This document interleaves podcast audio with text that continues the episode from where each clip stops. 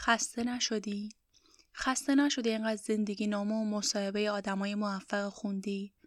اه بیل گیتس تو 20 سالگی فلان کار کرد.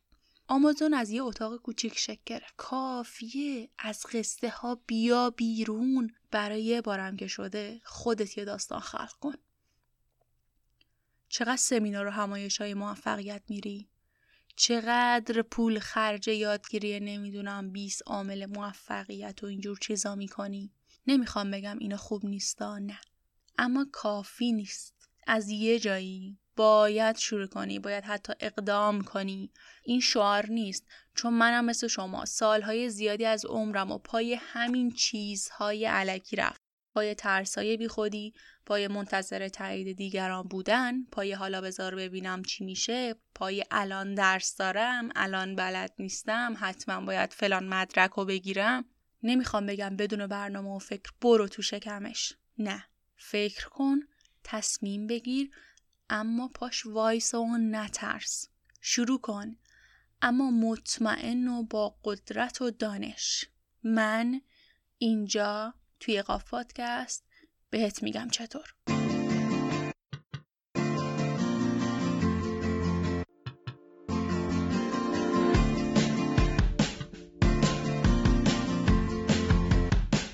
سلام من مایده قربانی هستم و شما دومین قسمت از فصل دوم قاف رو میشنوید.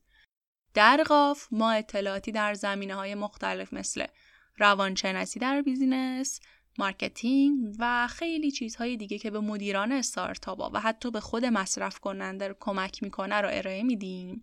تا اگر تصمیم می‌گیرن و انتخابی انجام میدن از روی آگاهی باشه. توی یه جمله اگه بخوام هدفمون رو بگم هدف ما آگاهی دادنه.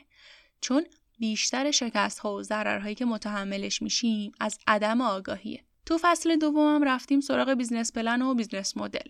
و کلا مطالبی که برای شما ارائه میشه در زمینه راه اندازی کسب و کار و باید ها و نباید های کسب و کاره. یه خبر همین اول کاری بگم. الان یعنی اسفند 1398 که شما این اپیزود رو میشنوی قاف یک ساله شده!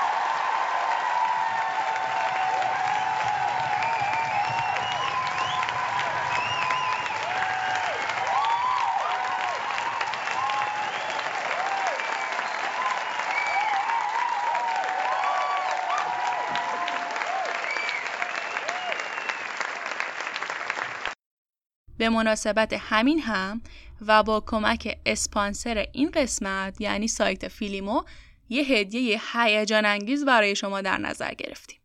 یکی از خوبی های سایت فیلیمو اینه که شما هر فیلم و سریال ایرانی و خارجی که بخوای از بروزترین ها گرفته تا قدیمی ترین ها اونم با اینترنت نیمبه ها می‌تونی آنلاین ببینی یا حتی دانلود کنی آفلاین ببینی و یه چیز جالب دیگه.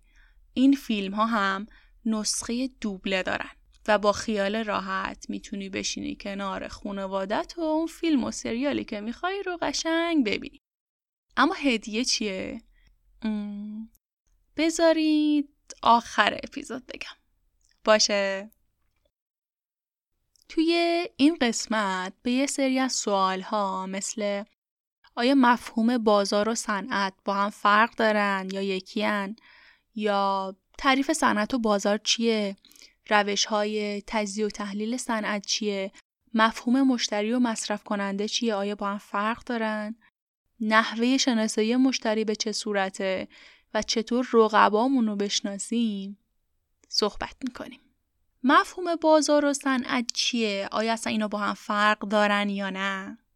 درست حد زدین آقای رابرت گرنت توی کتاب مدیریت استراتژیکش با استفاده از الگوی ارز و تقاضایی که ما توی اقتصاد داریم اومده اینطور تعریف کرده صنعت و بازار رو که این ساده ترین روشیه که میشه این دوتا واژه رو از هم تفکیکش کرد.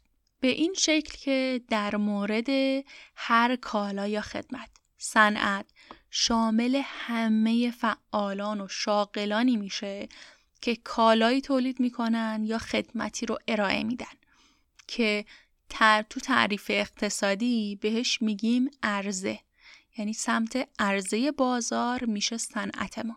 مثل همه تولید کننده های پوشاک که صنعت پوشاک رو شکل میدن. از اون سمت بازار تقاضاهایی که وجود داره.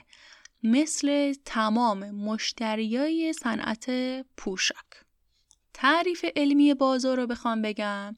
میشه شامل همه افراد و شرکت ها و بنگاه هایی که به صورت بالقوه یا بالفعل خریدار محصول مشخصیان یا خدمت مشخصیان پس اگر شما صاحب رستوران هستید بازار شما میشه همه کسایی که به خدمات رستوران ها علاقه مندن و حاضرن که به طور مستقیم یا غیر مستقیم براش پول خرج کنن. یه مثال دیگه بزنم تا ماجرایی ملموس تر بشه. فرض کنید شما یه سینما دارید یا اصلا یه سایت آنلاین تماشای فیلم دارید مثل همین اسپانسر ما فیلیمو.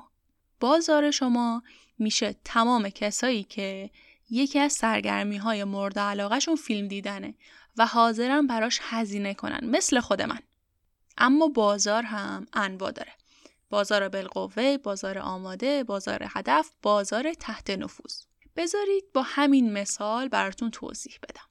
بازار بالقوه تمام کسایی که به فیلم علاقه دارن و ازش استفاده می‌کنن.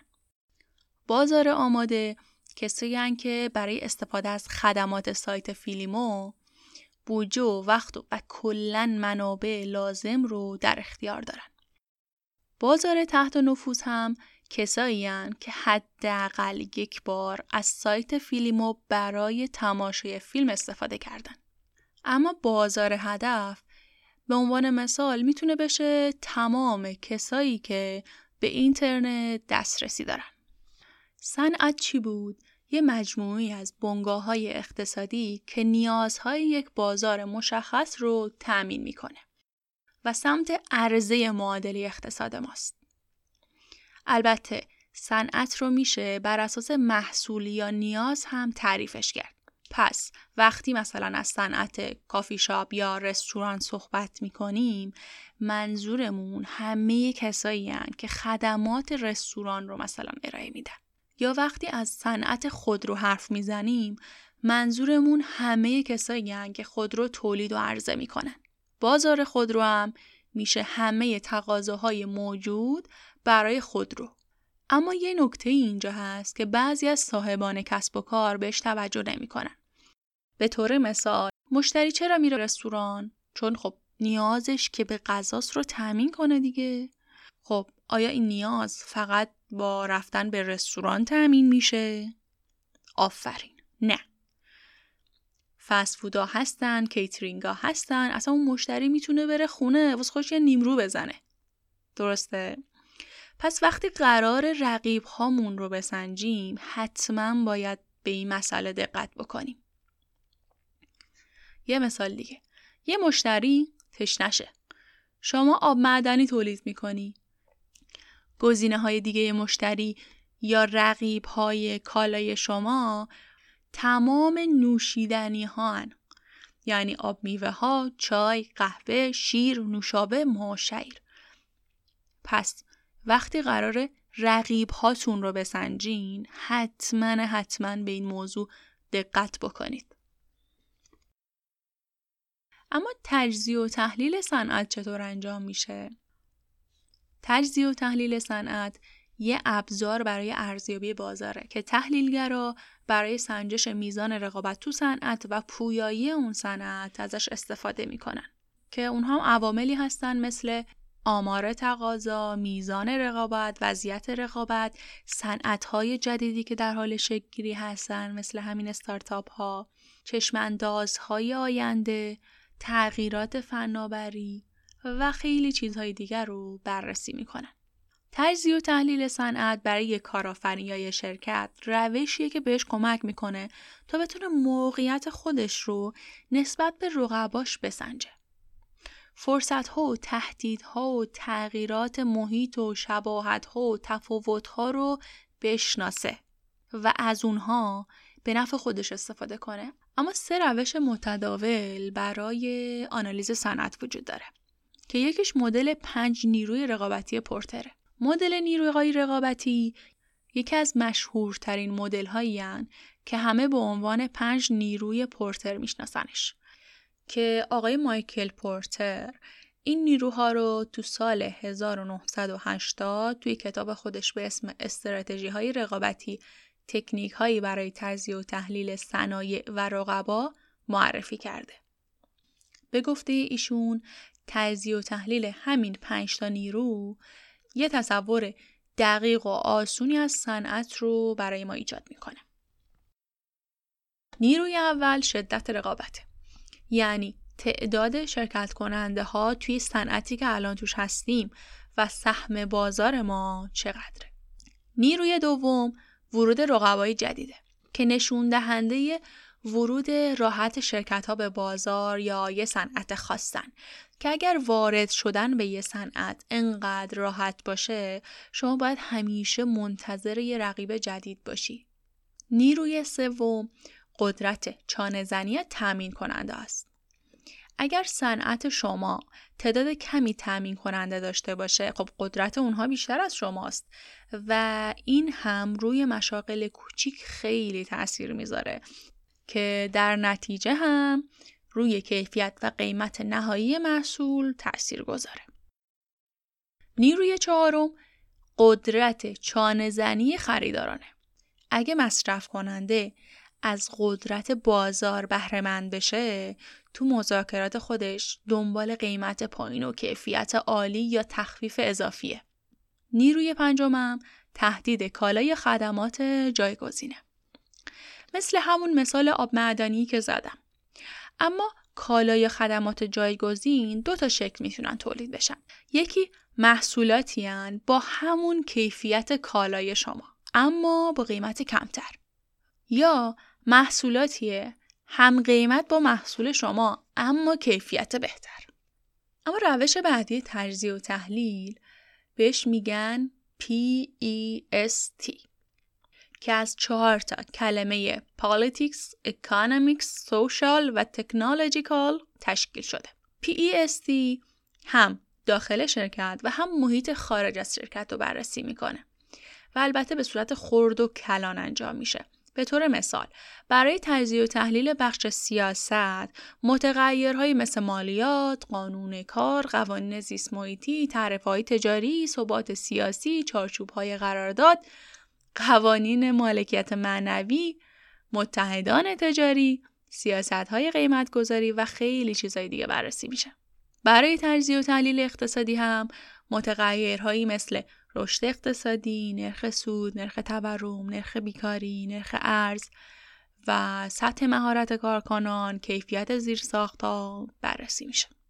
برای تحلیل اجتماعی هم که از نظر من یک متغیر مهمیه تا با اون بتونیم بازار و مشتریامون رو بشناسیم مواردی مثل سطح سلامت، دانش، توزیع سن جمعیت، گرایش های شغلی، میزان تحصیلات، نرخ اوقات فراغت و فرهنگ جامعه بررسی میشه.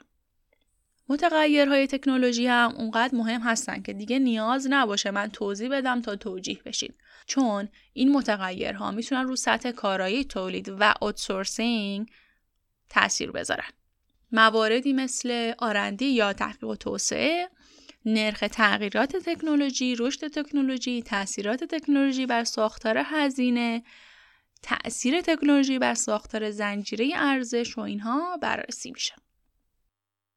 روش سوم به تجزیه و تحلیل سوات یا SWOT معروفه که مخفف چهار تا کلمه Strength, Weakness, Opportunities و Threat هستش. این روش هم محیط داخل و خارج شرکت رو بررسی می‌کنه که قوت ها همون توانایی ها و منابع سازمان یا شرکتن که باعث ایجاد مزیت رقابتی میشن. به طور مثال میشه از مواردی مثل ثبت اختراع، ثبت برند، نام تجاری شناخته شده، خوشنامی و شهرت، مزیت قیمت تمام شده، دسترسی به منابع، دسترسی به شبکه توزیع و نیروی انسانی ماهر آموزش دیده اشاره کرد. ضعف هم میشه نبودن توانایی ها مثل برند ضعیف، ساختار پرهزینه و نیروی انسانی ناکارآمد. یه نکته مهمی رو اینجا بگم. این ضعف و قدرت ها همیشه ثابت نیستن. مخصوصا تو بازار ایران. به طور مثال اگر ظرفیت تولید بالا یه مزیت و یه قوت برای شرکت محسوب بشه تو شرایط رکود و تغییرات تکنولوژیکی یه ضعفه چون چابکی شرکت رو کم می‌کنه. وقتی که محیط خارجی رو بررسی و شناسایی دقیق انجام بدیم فرصت های جدیدی برای مدیر یا شرکت پیدا میشه و مدیر می‌تونه از اونها استفاده کنه تا یه مسیر جدید رو برای رشد و توسعه شرکتش شکل بده. بعضی از فرصت ها هم مثل نیاز برطرف نشده مشتری، تکنولوژی های جدید، حذف یه سری قوانین دست و پاگیر تجاری یا سیاسی. اما همونطور که توی هر محیطی فرصت های شناخته نشده وجود داره، تهدیدها هم هستن. مثل تغییر سلیقه مشتری. دقیقا اتفاقی که برای شرکت نوکیا افتاد. یا افزایش محدودیت های تجاری. بعد از اینکه قوت و ضعف و فرصت و تهدیدها رو شناسایی کردیم باید یه ماتریس بسازیم که هر کدوم از این متغیرها به صورت دو به دو با هم بررسی بشن و استراتژی های یه شرکت شکل بگیره. خب حالا یکم وارد جزئیات بشیم یعنی جواب دادن به این سوال هایی که خریدار کیه رقیب کیه سریعترین و راحت ترین تعریفی که به ذهنمون می‌رسه اینه که مشتری کسیه که با دادن پول از خدمات و کالاهای شما استفاده می‌کنه. اما مشتری و مصرف کننده با هم فرق دارند.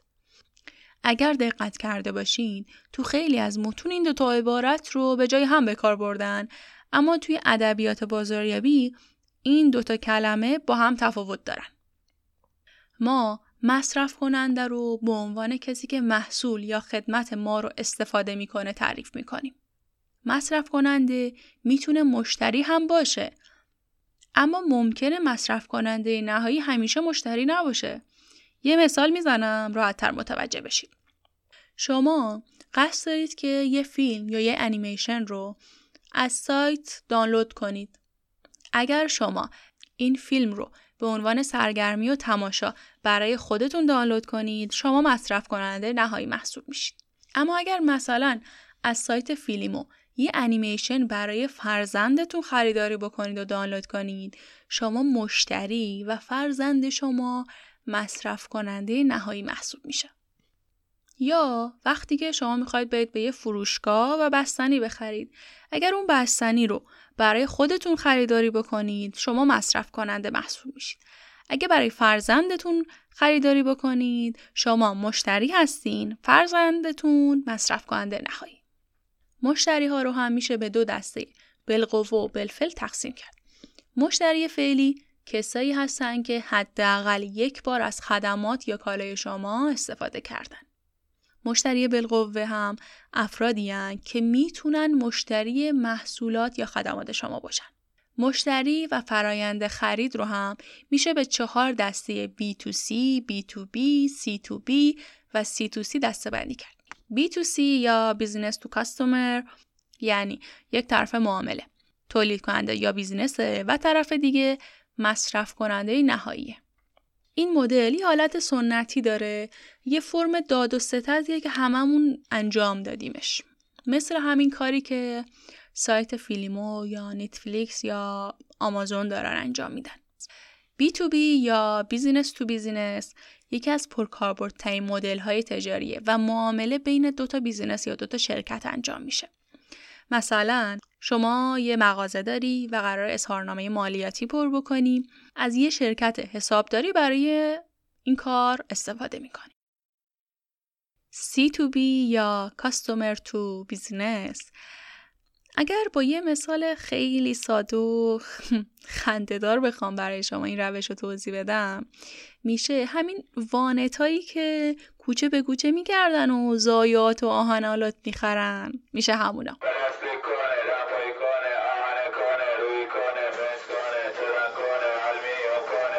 البته صرفا خرید مستقیم ملاک نیست. این روش تو صنعت گردشگری زیاد انجام میشه. به طور مثال شما یه کلبه داری توی علاقات ماسال و می‌خوای اونو اجاره بدی و به خاطر همینم میری توی سری از سایت ها که برای این کار طراحی شدن ثبت نام می‌کنی. سی تو سی یا کاستومر تو کاستومر اینجا مردم خودشون با هم معامله می‌کنن. یه سری از سایت ها هم هستن که این امکان فراهم می‌کنن.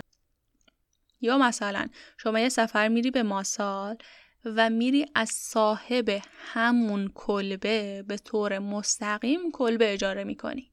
این میشه کاستومر تو کاستومر. بعد از شناخت بازار باید بازار هدف رو تعیین کرد. بازار هدف چیه؟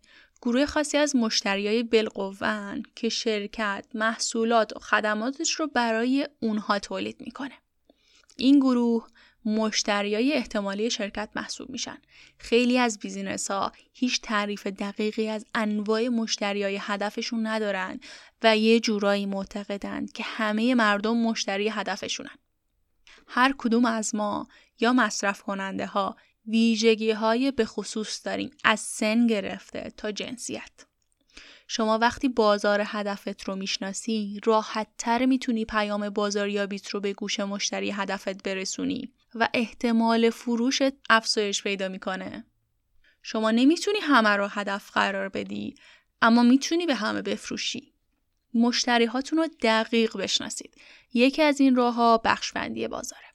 بخشبندی بازار هم با متغیرهایی مثل سن، مکان جغرافیایی، زبان، قدرت و الگوی هزینه کردن، علاقه ها، مرحله زندگی میشه انجام داد. به طور مثال شما یک کافی شاپ رو اندازی می‌کنی. مشتری های شما معمولا بین 18 تا 38 سال سن دارن. در مرحله زندگی می‌کنن که یا تحصیل کردن یا جوانن یا دانشجوان و از نظر زمان و مکان هم بیشتری مراجعاتشون از چهار عصر تا ده شبه. اگر کافی شاپ شما در منطقی بالای شهر واقع شده باشه پس مشتریاتون از درآمد نسبتا خوبی برخوردارن. این اطلاعات رو هم میشه از تجزیه و تحلیل شبکه های اجتماعی خیلی راحت به دست آورد. اما بریم سراغ بخش بعدی و مهم یعنی رقیب رقبا رو همیشه به دو دسته رقبای فعلی و رقبای بالقوه تقسیم کرد رقبای فعلی کسایی هستن که همین الان در بازار هدف شما محصول مشابه با محصول شما عرضه می‌کنن مثل ایران خودرو، سایپا و کرمان خودرو. اما رقبای بالقوه مجموعه ای که به طور مستقیم با شما رقابت نمی‌کنن اما به طور بالقوه می‌تونن برای شما یه تهدید به حساب بیان. تشخیص این رقبا راحت نیست. اما استفاده کردن از ابزارهایی مثل همون پنج نیروی رقابتی پورتر که توضیح دادم می‌تونه خیلی کمک بکنه. مهمترین هدف هر شرکت یا بیزینسی بقاست که برای اون هم باید به طور مداوم رقبا رو تجزیه و تحلیل کنه. اینجا جایی نیستش که بخوایم بگیم عیسی بدین خود و موسی بدین خود. چون ما توی یه سیستم زندگی می‌کنیم. این سیستم پویاست همه چیز روی هم اثر می‌ذارند و از هم اثر می‌گیرند. خب رسیدیم به آخر اپیزود. بریم سراغ اون هدیه ای که گفتم. یکی از مهمترین تفریحات من فیلم دیدنه. حتی بعضی وقتا یه فیلمایی رو دوباره می‌بینم. از الان هم برای تعطیلات عید برنامه ریزی کردم که هر روز چه فیلمی رو ببینم. پیش خودم فکر کردم حتما شما هم به یه برنامه ریزی این شکلی نیاز دارید چون که متاسفانه به دلیل شیوع کرونا از خونه که نمی‌تونیم بریم بیرون پس من با تیم حرفه‌ای سایت فیلمو صحبت کردم تا یه تخفیف هیجان انگیز برای خودم و تمام شنونده هام در نظر بگیرند. که خوشبختانه موفق شدیم یه تخفیف 50 درصدی برای خرید اشتراک سه ماهه و یه تخفیف سی درصدی برای خرید اشتراک شش ماهه برای شما در نظر بگیریم. در ضمن اینم بگم که مصرف اینترنت شما نیم بها حساب میشه و شما فیلم ها و سریال ها رو به صورت کاملا قانونی تماشا می‌کنی. دیگه چی از این بهتر؟ برای استفاده از تخفیف هم من لینک سایت رو آخر اپیزود می‌ذارم واردش بشید فقط اینجا رو دقت کنید خیلی مهمه وارد قسمت خرید که شدید حتما حتما کد تخفیف قاف رو که هست GHAF وارد کنید. از الان تا چهار هفته فرصت دارید که از این تخفیف استفاده کنید. خیلی ممنونم که تا آخر این اپیزود با ما همراه بودید. اپیزودهای قبلی رو هم بشنوید. اگر نشنیدید حتما ازشون استفاده کنید. اگر سوالی دارید اگر ایده ای دارید پیشنهادی هست نقدی هست به من بگید. تو همین جایی که دارید میشنوید هم می‌تونید بر من کامنت بذارید. هم می‌تونید به ایمیل پادکست ایمیل بدید. توی اینستاگرام و توییتر هم می‌تونید ما رو دنبال کنید. فقط کافیه که قاف پادکست به انگلیسی رو سرچ کنید. طبق معمول یه خواهش کوچولو از شما دارم. کمک کن که این جامعه پادکست فارسی هر روز بزرگ و بزرگتر بشه. پس حتما حداقل یکی از دوستاتو پادکست شنو کن. واقعا ارزش رو داره. توی این چند وقت اخیر اتفاقات زیادی تو کشور ما افتاده. که باعث ناامید بشیم. البته حقم میدم. اما همونطور که قبلا هم گفتم بزرگترین دشمن ما ناامیدیه. پس باش بجنگیم و برندشیم. روز و شبتون خوش.